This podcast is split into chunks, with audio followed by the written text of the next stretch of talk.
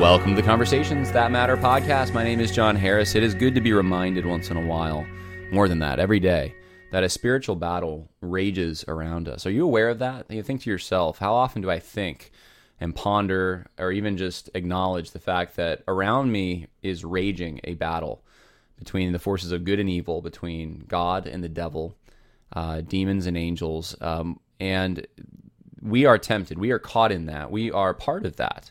We are soldiers in the army of the Lord if we are truly Christians. We have a role to play in all this. We are told to um, put on the full armor of God. Uh, we are told to submit to God, resist the devil.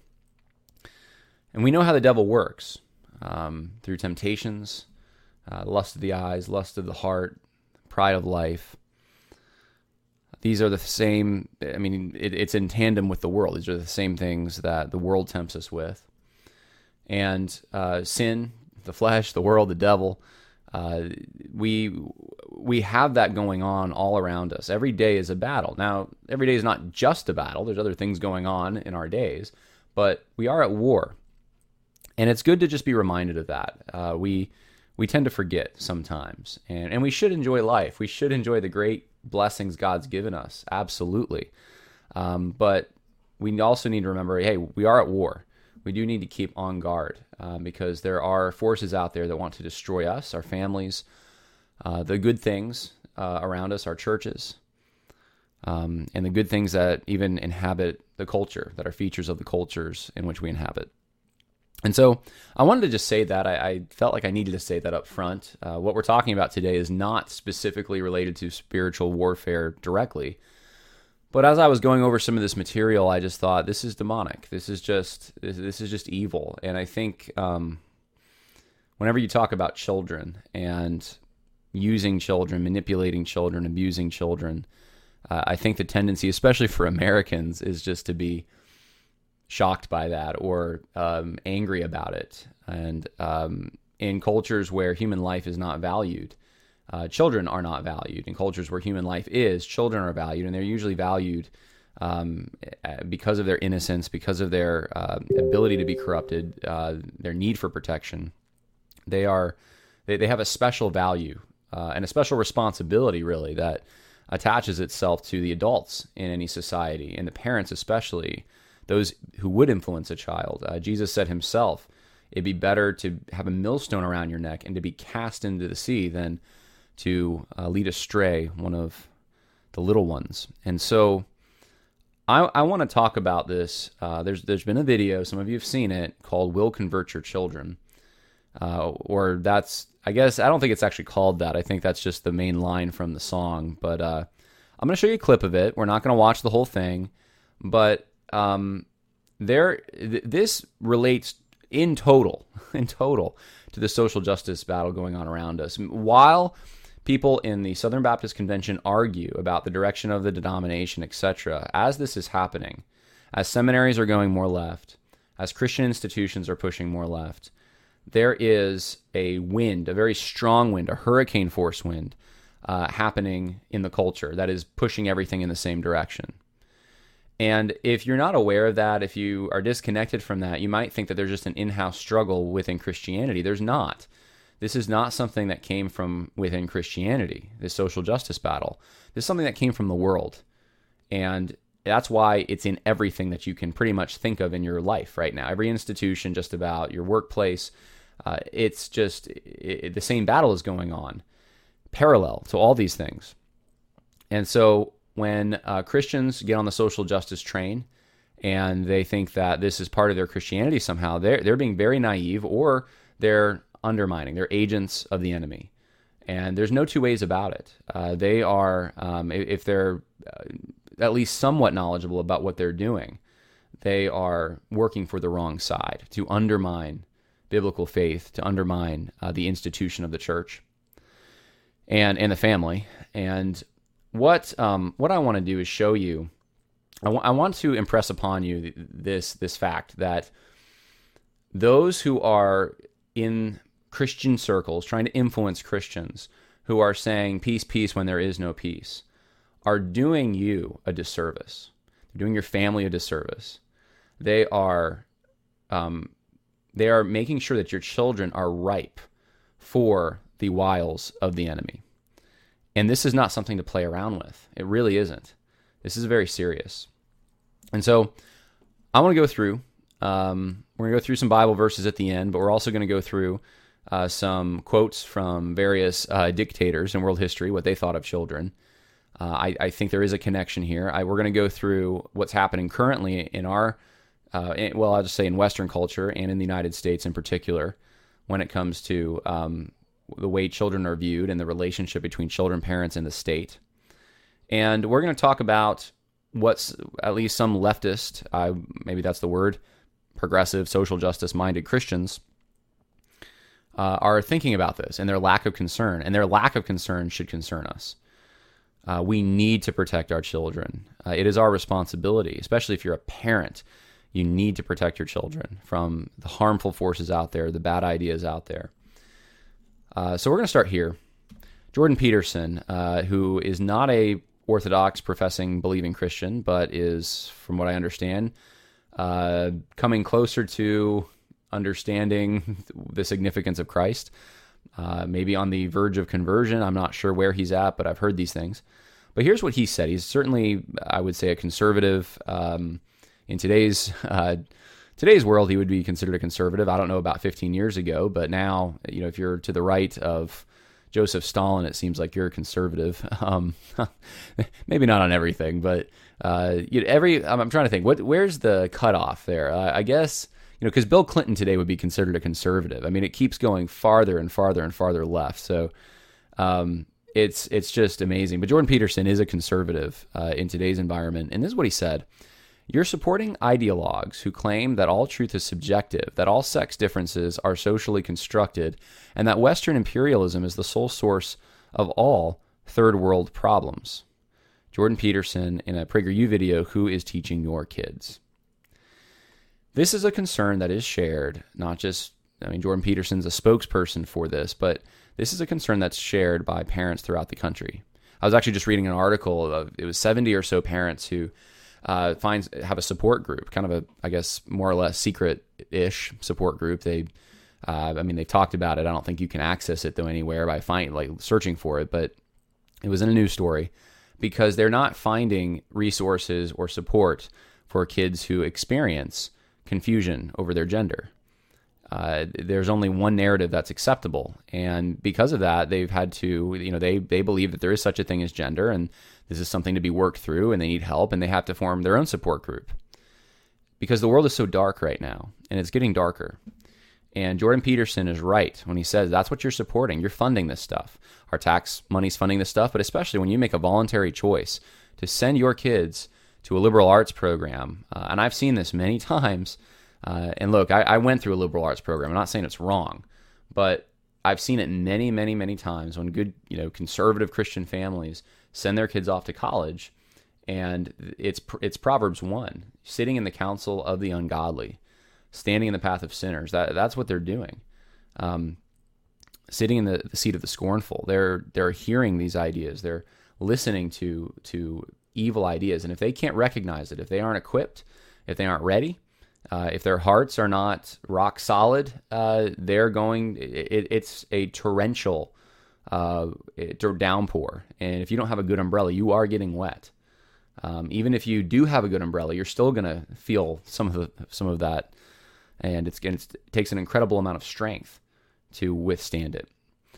And I've seen. Um, parents who didn't really realize what their kids were getting into, and they became corrupted, and they, uh, well, you, you're probably thinking of stories yourself along these lines. Now, this there's concern that parents have, and I want to show you this. This is a message from the gay community. That's the name of the video. Some of you have seen this, but it's interwoven with Phil Vischer. Phil Vischer and his podcast, and he's got a number of other, I, I'm assuming progressives. I'm not sure who all these people are, but Phil Vischer um, essentially mocks parents who think that their kids are in danger somehow from what I'm just I'm describing here. And you can see the smug looks on each of these people's faces as Phil Vischer's talking. And this is the face, in my mind, Phil Vischer is the face of the progressive, social justice-minded Christianity today. Uh, for those who don't know, he created VeggieTales, but he has taken a huge left turn. And just watch this. How do we combat the enabling lies? So to those of you out there who are still working against equal rights, we have a message for you. Of, you know, America is at stake, the church is at stake, our children are at stake. You think that we'll corrupt your kids if our agenda goes unchecked? Funny, just this once, you're correct. What are you going to say uh, when when conservative Christians start losing their children? And I just replied to him and said, to what? Rock and roll? I mean, what's the thing that's going to come and take our children? I will convert your children. Happens bit by bit, quietly and subtly, and you will barely notice it. Help me out here, fella. I don't, is it the, the, the child snatcher from Chitty Chitty Bang Bang? What's coming down the pike that I don't know about? Funny, just this once, you're correct. Help me out here, fella. I don't, is it the, the, the child snatcher from Chitty Chitty Bang Bang? What's coming down the pike that I don't know about? I will convert your children, yes we will. Reaching one and all, there's really no escaping it. Cause even grandma likes RuPaul. What are you going to say uh, when, when conservative Christians start losing their children? And I just replied to him and said, to what? Rock and roll? I mean, what's the thing that's going to come and take our children? I... We're coming for them. We're coming for your children. We're coming for your children. We're coming for, we're coming for them. Well, um, that's sobering, I think, hopefully, uh, for many of you. The naivete of Phil Vischer, and I would extend this to many, many, many, it really is all social justice activists who are in the church. They don't they don't know what they're dealing with. They don't know, uh, I don't know if it's all ignorance, though. I think there's some, but I, a lot of it I think is also subversion. They agree with that kind of stuff. I'm not saying Phil Vischer specifically wants your children to become um, homosexual or anything like that, and, and forcibly, um, and it, it's not even con- forcibly, it's it's bit by bit, as you heard the song. It's it's subversion over time. It's influencing. It's, uh, you know, they turn on the television and they get the same message that they hear when they're at school, that now sometimes they hear when they're at church, uh, or a softer version of it, that they hear when they turn on their um, Spotify, that they hear when they talk to their friends. Bit by bit, influencing, marinating, the frog boiling. This is how it happens often. And for those who can't see it, especially someone as old as Phil Vischer, there's a problem. There's a real problem. Uh, it's a legitimate question to ask. Well, what do you, when when they come for our children, which is what he said, someone asked him, well, what are we going to do then? Uh, do you not think, are you so naive as to think that the socialists do not want your children? That the L G B T Q activists do not want your children? You just heard the song. And I'm not just basing this on the song. We don't need the song. This is something that's been uh, documented and studied and um, exemplified for years. I remember talking to uh, Bobby Lopez. Uh, if some of you remember, he was the one that was essentially let go from his position at Southwestern Baptist Theological Seminary. And some of it had to do with, it looks like a major portion based on the recordings that he recorded, Uh, his position on homosexuality, and he did not. He was not in line with what the Ethics and Religious Liberty Commission believed about homosexuality. That it's, you know, this innate uh, orientation that you might not be delivered from. That it's uh, it's something that you can be a Christian with. It's, you know, he is uh, a former homosexual practicing, and has a family, has kids. Says no, that this is not right, and for that, for sharing his testimony, for doing it so without approval from the school, uh, that kind of thing. You can go watch the video where we document some of this. Uh, he was let go, and um, at least in part, that was that was a big part of it. So um, I was talking to him, and I remember him just telling me that like this this is this is what they want. This is I was in the community. I was I was with these people in California. This is what their goal is. They want to subvert. They want to get children. They corrupt children. And um, I, I'm not going to say any much more about that, but there's um, in what ways, because I, I'd have to be even careful how I phrase some of the ways that they go about this, uh, some of the things that they want kids to think about and to do. But um, all that to say, there there certainly is. Um, and we shouldn't be surprised. If you read the Bible, you shouldn't be surprised that there's a spiritual war. And for those who are more vulnerable, who aren't experienced, who are still moldable, shapeable especially, that war is going to be more intense. And that's why parents need to protect their children. To just him and haw and say, although no, you're ridiculous for five people on this panel to all be smirking about these Christian conservative parents who are so concerned about their children. That is frightening. That this is someone this is someone who created children's television shows, I think still does, if I'm not mistaken. Phil Vischer. So um, I want to bring you through some things. Um, we're going to talk about some examples, uh, just briefly, of ways in which, well, w- reasons why parents are concerned. Uh, here's a story from um, July twelfth, twenty twenty-one, this week. Medical Journal, parents should lose veto power over children going trans. Here's a quote from the Journal of Medical Ethics. If the medical community is to take L G B T seri- testimony seriously, as they should, then it is no longer the job of physicians to do their own weighing of the costs and benefits of transition-related care. Assuming the patient is informed and competent, then only the child, patient, can make this assessment, because only the patient has access to the true weight of transition-related benefits. Do you hear the assumptions in this? The wisdom is in the child. I mean, this is opposite. I mean, it, biblical, biblically, wisdom comes with, ex, well, experience helps fashion more wisdom. You can be young and have wisdom. That's true. If you understand, if you follow the law of the Lord, if you understand it, uh, wise people don't always need experiences to teach them. But generally speaking, Uh, it is, with age comes wisdom. That's why there's respect for elders. This is saying the child can be competent, can be informed as a child, making such a life-altering uh, decision.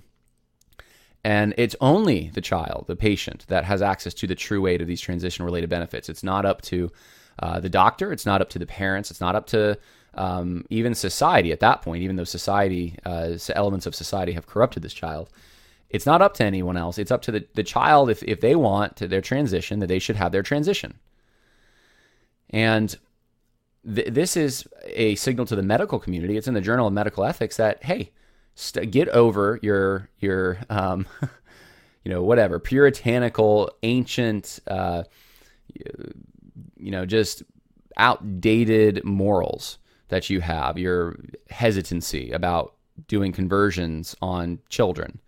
Sex conversions, because, you know, the children really do have the wisdom. The children really do. They, they're in touch with themselves more than you would be. Um, I mean, if you don't even catch, they're a little bit of the standpoint theory here, kind of like, hey, look, they're socially, they're, they're located here, and we don't have access to what would be best for them. They only know. Wisdom, I mean, for all the um, the complaints about, you know, conservatives are individualistic. I mean, these people, uh, these people are so individualistic. It boggles the mind. They uh, they actually believe that, you know, abstract ideas in people's heads about equality. So, you know, an individual thinking a thought in their mind about what equality should look like should be just imposed on everyone. Um, they uh, they they have there's an individualistic flair to the left. Um, and do uh, do right wing people believe in individual rights? Yes, they do. Um, but there, there's actually a great essay, not to get too off track here, by Richard Weaver called Two Types of American Individualism. There's there's an individualism of the left. There's an individualism of the right. The individualism of the right has local social bonds, family bonds, these kinds of things. You have attachments to other things. You're seeing an individual individualism of, of the left in this Journal of Medical Ethics without any attachment to family, to uh, society, to um, your community, any of these things. Uh, your responsibility before God, the way that you were made, no attachment to any of that. You are autonomous. You make your own decision. This is autonomous individualism expressed by the Journal of Medical Ethics. This just happened in a major medical journal. How about this? Transgender, uh, oh, this is from twenty nineteen, November. Transgender, over twenty-six thousand men, girls seek funds for breast removal at GoFundMe. Do you think that the message is having an effect? Yeah, it is. This was in two thousand nineteen. It's probably, who knows how many it is now, uh, if it's still being allowed on GoFundMe. Uh, hopefully it's not. But over twenty-six thousand were seeking these kinds of things. Women and girls, children we're talking about, wanting breast removal. Who's making them think this? Why are they thinking this? U K government begins taking kids away from parents who won't go along with gender transitions. Story from May, uh, March twelfth, twenty nineteen. According to the Daily Mail, at least three children have been taken into council care after rows with their parents over wanting to change gender, although local authorities are insisting that disagreements over sex change surgeries were not the primary reasons for removal. This is happening, guys. Yeah, here and there, little little areas here, little areas there, not always reported. It's happening, though. Kids taken away due to COVID regulations. Here's another concern that parents have had recently. Let me. There's so, so one article I was looking at said that there's hundreds of cases of these. That I'm not exactly sure. I'm not sure if we'll even know until the dust settles. But here's just two examples for you. Here's a lawyer in L A County um, says that um, L A County Department of Children and Family Services recommended that the court remove my client's child from their physical custody after the parent tested positive for COVID. This is a non-offending parent. The judge ruled in favor of the county and detained. Let that sink in. Uh, the, they are asking the counties for children to be removed from their parents' custody due to COVID, despite the parent making the appropriate arrangements. I mean, this is crazy. Uh, a Kentucky family of seven didn't practice social dis- distancing. Now Child Service is investigating the parents for abuse. Uh, again, you know, this is something a lot of us would say, you know, this is a, yeah, you know, of course we want... If, if there's abuse and extreme negligence going on, yeah, we want uh, the community, the local community, to step in and um, and to, you know, the parent's not doing their job. Uh, the parent needs to be uh, there needs to something needs to be done. But because COVID is something that uh, is very it's controversial because many of us realize the threat is not, especially to kids, is not what. Um, is certainly not what the, there, there's a complete um, separation between the way the media portrays it and the way it actually is, even in the data, especially for kids. Uh, and the, you know, is the social distancing really work? Do the masks really work? Do these things actually work? There's a lot of material suggesting it does not. This is, um, a, we would think, a parental decision, but not anymore. And you're seeing that increasingly, that Uh, those issues that are in the purview of the state to come in and um, and take control on are more and more and more and more. I remember years ago when the seat law, uh, belt laws started up, and I, I even thought at that time, and I, to some extent, I have some sympathy with that. I'm like, yeah, okay, seatbelts help. Kids should be in seatbelts and stuff. But I also thought, you know, this is what door are we opening here when the government can. Um, punish parents. Uh, pun- well, they punish even parents, with, with, whether the kid's there or not. If a parent doesn't have their seatbelt on, you get a nice fine. You know, this is something that I, I thought of even back then. I, are we opening the door to something here? And I think we were. Um, I've seen it in many other. I remember uh, going to a park, you know, after a few years uh, of riding there without a helmet, and then going there and you're not allowed to ride unless you have a helmet and stuff. And I realize we're more litigious. I realize, um, but. You know, there's there's a lot of fear out there. Like, can I give you another metric? It just came to my mind. Um, how many kids, you know, look look back maybe fifteen, twenty, twenty-five years ago. When you were driving, even in your local community, in a neighborhood, how many kids did you see playing outside? Bands of neighborhood kids roaming around the street, playing basketball, playing uh, hockey, playing whatever. How much of that did you see? And then compare it to today. How much of that do you see today? How many kids are just inside? Or they're not allowed to go out. You don't see them walking around the street. They're not going out in the summer and mowing their neighbors' lawns because there's fear. We're in a different society now in many places. Now, there might still be some places that are like that. I've noticed um, the tendency, there's more of a fearfulness, I think, in the Northeast, uh, where I grew up, um, than there is in the South, where I live now. Uh, there's, um, and you see that with COVID, but but in general, I think everywhere that is changing. So um, there is a fear there that there's predators out there. The state is out there. Media influences are out there. All kinds of things are out there. Parents are, and I think in some ways rightfully afraid. of some of these things. Yeah, is there such thing as paranoia? There is. Is there such thing as being too controlling? There is. Your your kids have to be somewhat exposed to some things, or else they're not going to be able to handle it when they get out of the house. But the fact is, there are people with agendas, and they do see your children as fitting into them. And this is nothing new. This has been happening for a long time. And because our society is breaking down, and you have one group that is aggressive about this, wanting your children, um, wanting to influence them, it creates more par- it, not, not even paranoia, legitimate concern in the minds of parents. Here's a story from January twelfth of this year. Attorney for P B S wants children to, of Trump supporters taken away from parents and put into re-education camps. Michael Beller said this: "We go for all the Republican voters in Homeland Security. We'll take their children away. We'll put them into re-education camps." There's someone out there who thinks like this, working for, on your tax dollars, public broadcasting stations. American Academy of Pediatrics, two thousand eighteen. The A A P recommends taking a gender-affirming, non-judgmental approach that helps children feel safe in a society that too often marginalizes or stigmatizes those seen as different. The gender-affirming model strengthens family resiliency. Yeah, that's a lie. And takes the emphasis off heightened concerns over gender while allowing children the freedom to focus on academics, relationship building, and other typical development tasks.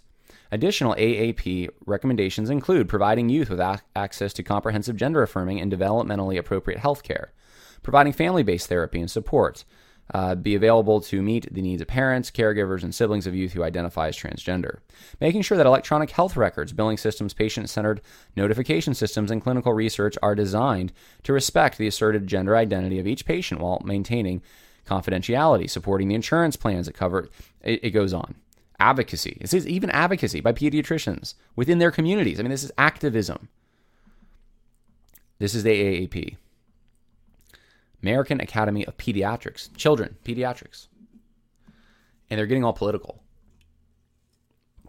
And this is the kind of thing, these uh, authoritative organizations that will be used. Their articles, their research, supposedly, their conclusions will be used by courts across this country to further justify taking children away, justifying transitioning when one parent doesn't want transitioning, these kinds of things.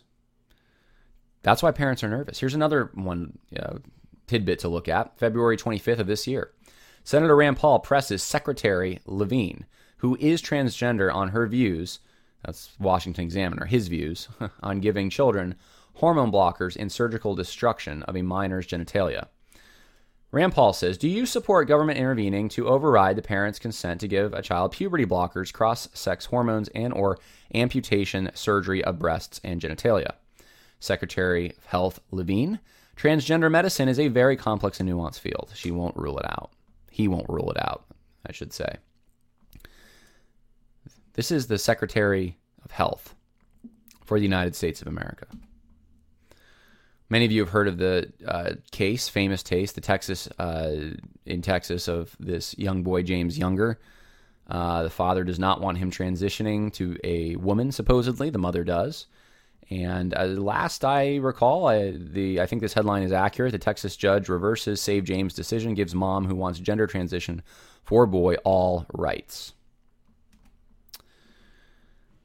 Here's uh, Doctor Joanna Olson-Kennedy of the Children's Hospital in Los Angeles in California. She had published in two thousand eighteen Chest Reconstruction and Chest Dysphoria in Trans Masculine Minors and Young Adults. And her conclusion is chest dysphoria was high among pre-surgical transmasculine youth, and surgical intervention positively affected both minors and young adults. Given these findings, professional guidelines and clinical practice should consider patients for chest surgery based on individual need rather than chronological age. So basically, kids should make the decision to have their breasts removed. Here is a video, uh, just so you can see for yourself, of Doctor Joanna Olson-Kennedy. And I think, I don't, I remember there's a word in here I didn't want. Let's see if I can skip ahead here. I'll just give you the last section here. Right? Oh my gosh, my kid took the S A Ts. Not a very exciting after-school special. Right? But so what we do know is that adolescents actually have the capacity to make a reasoned, logical decision. And here's the other thing about chest surgery. If you want breasts at a later point in your life, you can go and get them. This is, so she's at the tail end of making an argument that, look, hey, kids make a lot of decisions, children make a lot of decisions, teenagers make a lot of decisions that affect them for the rest of their life. Why can't they make this decision? So we don't let them vote, we don't let them drink, don't let them do a lot of things. They can't make a lot of decisions for themselves. But th- this one, you know, uh, changing their their gender, you know, that's something they should be able to make a decision on. And if that's true, then why not let them vote? Why why is pedophilia wrong? Let me ask the question. Why is it wrong in this worldview? If you really truly believe that they should be able to make the choice to change their gender, to have these body-altering surgeries, what's the difference between a surgeon uh, touching these body parts uh, and uh, you know, a grown man coming and touching a girl who's young, or vice versa? What's the difference? You know, this is a perfect justification for child abuse. Well, if the child can is young enough, it should be able to make that decision. I mean, this just, this just eats into all the consent. Uh, consent was never even a, a standard that was going to... We knew that that was a holding standard. It was never going to be long-term. But this eats into everything. Now, I want to bring you through some quotes. Uh, just, you know, I thought about this. I thought, you know, what is this this obsession with children, this... You know, children, we want the children. And there's a lot of, and there's more quotes than I could have even given here. I just want to give you a few. Here's Karl Marx. The education of all children from the moment that they can get along without a mother's care shall be in state institutions. Part of his dream. His dream's coming true, by the way. More and more and more. Over time, over years, hundreds of years, you can really go back to even before Dewey. Uh, state, it's, it's a human scale thing, too. Um, Department of Education, controlling all things from the top down, more and more and more. That's why it's important still with the the voice that you still have, if, if, especially if you have children, get involved with your school board. Even if you don't, if you're retired, why not you get involved with your school board? You're affecting uh, in some way the outcomes of the children who live in your community. But I would suggest, um, I know not everyone is in the same situation, homeschool. If you can homeschool, homeschool. If you can send them to a good private school, send them to a good private school. I know there's still a few decent public schools around uh, in certain areas, but um, it, when they're getting their orders from the Department of Education, uh, when they're, um, you know, the te- the people that are coming out to teach are from the teachers' colleges, you're in trouble, and you got to be on guard. And um, Karl Marx, his dream is coming true. State institutions are more and more and more taking control of the agenda your kids learn, uh, even in the United States. Here's um, uh, Lenin. We need that generation of young people who begin to reach political maturity in the midst of a dis- disciplined and desperate struggle against the bourgeoisie. In this struggle, that generation is training genuine communists. It must subordinate to this struggle and link up with it, each step in its studies, education, and training. Here's Hitler. Uh, my prop program for educating youth is hard. Weakness must be hammered away. In my castles of the Teutonic Order, a new youth will grow up before which the world will tremble. I want a brutal, domineering, fearless, and cruel youth. Youth must be all that. It must bear pain. There must be nothing weak and gentle about it. The free, splendid beast of prey must once again flash from its eyes. This is how I will eradicate thousands of years of human domestication. That is how I will create the new order. Joseph Stalin, education is a weapon whose effects depend on who holds it in his hands and at whom it is aimed.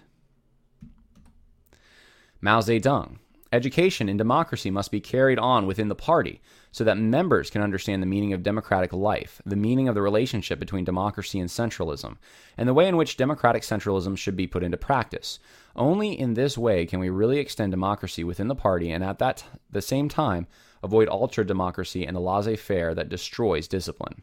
Our purpose is to ensure that literature and art fit well into the whole revolutionary machine as a component part, and that they operate as powerful weapons for uniting and educating the people, and for attacking and destroying the enemy, and that they help the people fight the enemy with one heart and one mind. And I'd like to suggest it's Mao's world that we're living in more than the others I just read from.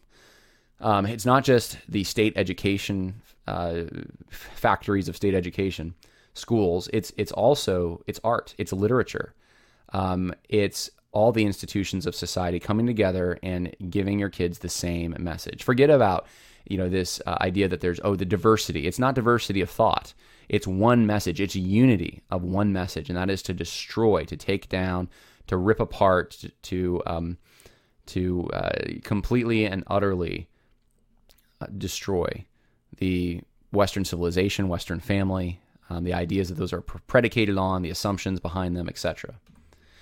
I want to read for you, this is a quote from Michel Foucault. She said, um, education may well be, as of right, uh, the instrument whereby every individual in a society like our own can gain access to any kind of discourse.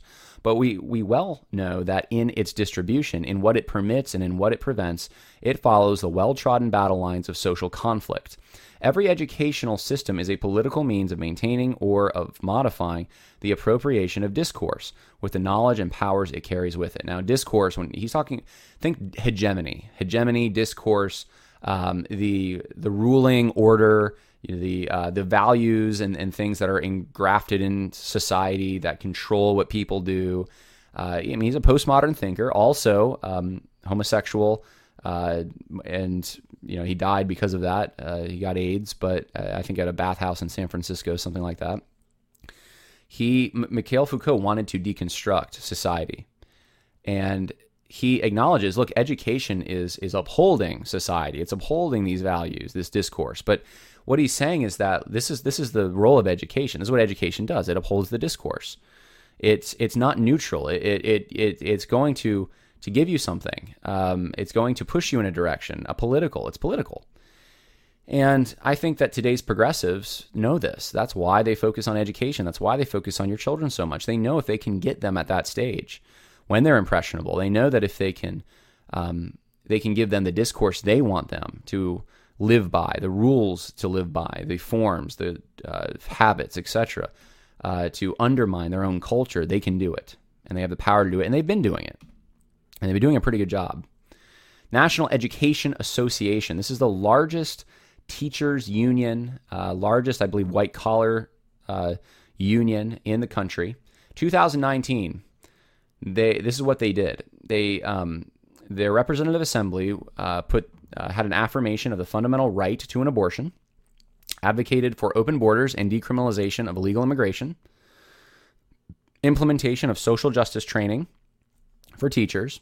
Uh, they want, uh, let's see, working with the Human Rights Campaign to pass the Equality Act, support for Black Lives Matters, week of action in schools, advocacy for reparations as a remedy for social injustice, developing a training program for L G B T Q X Y Z clubs, uh, pushing for development of state legislation mandating Uh, L G B T Q X Y Z inclusion curriculum from K to twelve, advocacy for the continued proliferation of gender-neutral restrooms in public schools. This is all from the National Education Educational Association. How many teachers are in that? I mean, this is the largest teachers union, guys, organization they belong to. Let me read for you some Bible verses. Ephesians six four, fathers, do not provoke your children to anger, but bring them up in the discipline and instruction of the Lord. Yeah, education isn't neutral. It, the discipline and instruction of the Lord isn't neutral in the sense that, um, you know, every person in society can come to school and they're going to learn the same exact values, uh, and no one's going to have a problem with it. In a diverse society like we have with different religions and uh, different uh, worldviews, you're not going to have that. It's impossible. You're going to have to pick. One, someone's going to win out in the end. Their assumptions about reality are going to win out. Is it going to be the Lord's? Because that's what you're commanded to in Ephesians six. Fathers are commanded to raise their children up in discipline and instruction of the Lord. Proverbs twenty-two six, train up a child in the way he should go. When he is old, he will not depart from it. Deuteronomy eleven eighteen through nineteen, you shall therefore impress these words of mine in your heart and on your soul, and you shall bind them as a sign on your hand, and they shall be as frontals on your forehead. You shall teach them to your sons, talking of them while you sit in your house, when you walk along the road, and when you lie down, and when you rise up. Joshua four twenty-one through twenty-two, he said to the sons of Israel, when your children ask their fathers in the time to come, saying, what are these stones? Then you shall inform your children, saying, Israel crossed this Jordan on dry ground. Tradition, habit, um, ceremony, uh, passing things down, eternal truths down. Not just eternal truths, but their place in the grand scheme. That's what this memorial is about, these stones.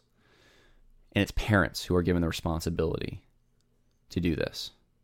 It's fathers primarily that are given the responsibility. Now, look, here's the thing.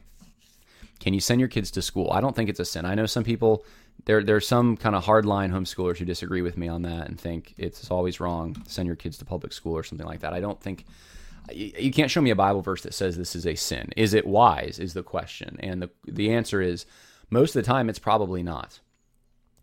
Should you send them to Christian school? Should you just homeschool them? Should you? It's going to look different for different families in different situations. But the father is responsible. And sometimes that means doing more work. Sometimes that means getting both parents together, having a game plan. We're going to, all right, we're going to have to make sure that our, our children are strong in this area, where they're going to have to combat what they're going to hear at school. Um, sometimes it means um, in a local, it's, it's easier when it's on a lower, on a human scale, when you're in a local community of like-minded parents, for the most part, you can arrange for your child's edu- education. That was the idea behind schools in the first place. Dad's got to work, you know, mom's got things to do in the house. You can't always teach your children the things that they all need to know. It's, or it's hard to do it uh, in today's, and, and, and industrialization has changed a lot of this. Um, It's the things that you're expected to know are different than the things you were expected to know two hundred years ago, when you would just, whatever trade your dad had, you'd probably have, or you'd be an apprentice to someone. Uh, if you were a female, you'd be learning from your mom how to keep house and these kinds of things. And that was your station in life for the most part. Today, uh, the the economy is different. There's, there are certain things, certain trades you might want to know, certain things you might want to know, especially if you want to get into college, if you want to do a, a white-collar job, you're going to need Uh, to um, have an education. So, um, and, and a lot of this runs right through the state. I don't think it's a good system. I have a lot of ideas for how it could be better, but that's the system you live in. And how does a parent arrange or uh, figure out what the best thing for their child is? And it, it's going to look different. Um, on a local scale, you, you may be able to figure that out pretty well. You may be able to arrange for your children to have a good education, keep an eye on it, may maintain good relationships with the teachers, that kind of thing, um, and it may be t- totally fine. Um, but in a um, in most places, I think it's going to look it, it's going it's going to be hard. You're gonna you're gonna want to look into homeschooling or co-ops or some some, and there all are, are alternatives popping up. There are classical schools pop, popping up. There's a whole movement for that. Although now I'm hearing that that's even getting subverted by social justice. There was. I forget which one it was. It was one of the major classical school organizations. They had a conference recently, I think in South Carolina, and their headliners for their speakers were all sorts of woke people. Karen Swallow Prior, I think he spoke there. Um, so you got to even be careful with that now. Uh, but parents have got to take responsibility, and that's the bottom line here. And for someone like Phil Vischer to just laugh, laugh this off, that there's threats to your kids, they're going to take your kids. Yeah, and whether it's forcibly taking them, um, by coming in the middle of the night and knocking on the door, like has happened in more totalitarian regimes, but now is starting to happen on little, little here, little there in Western countries, or it's just the little by little subversion over time that was talked about in that song. There is an agenda for your kids, and we shouldn't be surprised at that. Um, so I just wanted to, I, I, I wanted to um, make you aware. A lot of the even the evangelical leaders out there, quote unquote, are they're they're not on they're not tracking with this. They're not seeing it. They're so concerned sometimes with their own platforms or power, or I don't know. They're just they're disengaged from from this. But it is a real battle. It is going on, and I believe it is spiritual, and it is the way that our culture is transformed. Uh, Ronald Reagan would say that freedom is one generation from extinction, and that's true. Uh, in one generation, a whole entire culture can change drastically when they are allowed to be influenced um, by people who um, are evil. And um, and so I would encourage you, get involved, not just with your kids, but if you if you can, get involved with uh, with, with children's ministry, with youth ministry, with college ministry. Uh, there's such a need. I used to be involved with college ministry a lot, and I'm looking forward to getting involved maybe some more here um, after I move. There's such a need. I, I've done ministry, college ministry on I think four different campuses. And What what kids want, what, what college kids want, they're they're still searching, they're still looking. The world's not giving them answers. So many of them just want parental figures. Uh, their their you know, home life is bad, dysfunctional home, broken home, and if you just had an older couple even, or just an older person to come on campus for, you know, look looking to see what Christian groups maybe are at the local campus or something, or look, go to your church, see, hey, maybe you could have the college kids over for dinner. It means a lot. It means a lot. And you have a lot of influence that you don't realize you have. Some Sometimes older folks think they're irrelevant uh, because of the assumptions that have prevailed since post-World War Two youth cultures evolved, I guess, and pop culture. But the truth is, you have a lot more influence than you think. And kids and uh, teenagers and young adults are actually demanding, they're screaming for that, and they don't know where to find it. They're going to the social justice movement, they're going to all kinds of things, looking for identity, looking for a place, looking for answers, and you can play a valuable part in it. And maybe you haven't considered that, uh, but I would suggest considering it. So um, that's all I have for today. Uh, I think tomorrow, let's see, there's a bunch of stuff I have uh, that, um, oh, I I should mention, I, I forgot to mention, I know there's some violence happening right now in South Africa. Please, please pray for the country of South Africa. I may have someone come on to talk about it um, in the coming days, but uh, there's a lot of violence going on there. And, um, you know, we sometimes I wonder, you know, I, I've talked about the Southern Baptist Convention. It looks like Ed Litton plagiarized uh, now a Tim Keller sermon. It's, he's been caught in that. And there's just so many things, but when I when I put from a global perspective, and I don't mean a global when a social justice warriors talk about a global perspective, I mean like actually looking at what's happening around the world, it really seems like our problems uh, in denominational infighting are small. And I know they're important. I've talked about them a lot because they're important. But when you consider what's happening, the the dead bodies in in places like Nigeria and South Africa. Uh, it just, it breaks your heart. And so um, I want to focus on some of that stuff uh, in the coming weeks if we can. Uh, anyway, hey, God bless. And um, I know that's a little bit of a negative kind of, you know, I'm sounding the alarm, but don't forget, though there is a spiritual war, there's also a God who not only has, loves you, who who came to, if you're, if you're in Christ, if you repent of your sins, uh, you are guaranteed through God's promises, you're guaranteed a place with him for eternity because of what Jesus has done. Uh, God is good. Um, he sent his son. Christ died for your sins. According to the scriptures, he was buried. He rose from the dead, conquering death. And he calls on every person to repent of their sins and put their trust in him. And he's also, in addition to all that, look outside, look out your window and see how beautiful it is and see uh, that there are certain things that cannot be taken away. Even if your kids are taken away, there's certain things. There's a beauty out there, and it is wonderful, and um, thank God for it. So I want to leave you on that note if I can. God bless, and uh, more episodes coming later this week. Bye now.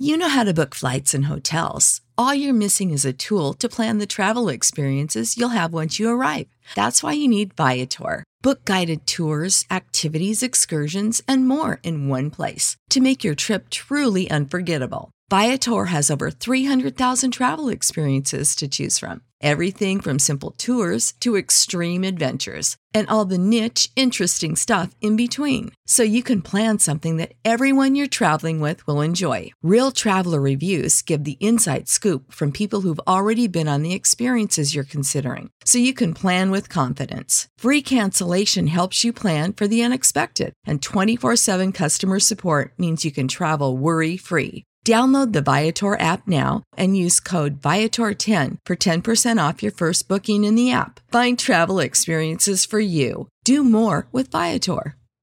Support for this podcast and the following message come from Corient. Corient provides wealth management services centered around you. They focus on exceeding your expectations and simplifying your life. Corient has been helping high achievers just like you enjoy their lives more fully, preserve their wealth, and provide for the people, causes, and communities they care about. As one of the largest integrated fee-only registered investment advisors in the U S, Corient has deeply experienced teams in twenty-three strategic locations. Corient has extensive knowledge spanning the full spectrum of planning, investing, lending, and money management disciplines. Leverage Corient's exclusive network of experts to craft custom solutions designed to help you reach your financial goals, no matter how complex they may be. Real wealth requires real solutions. For more information, connect with a wealth advisor today at corient dot com. That's C O R I E N T dot com. corient dot com.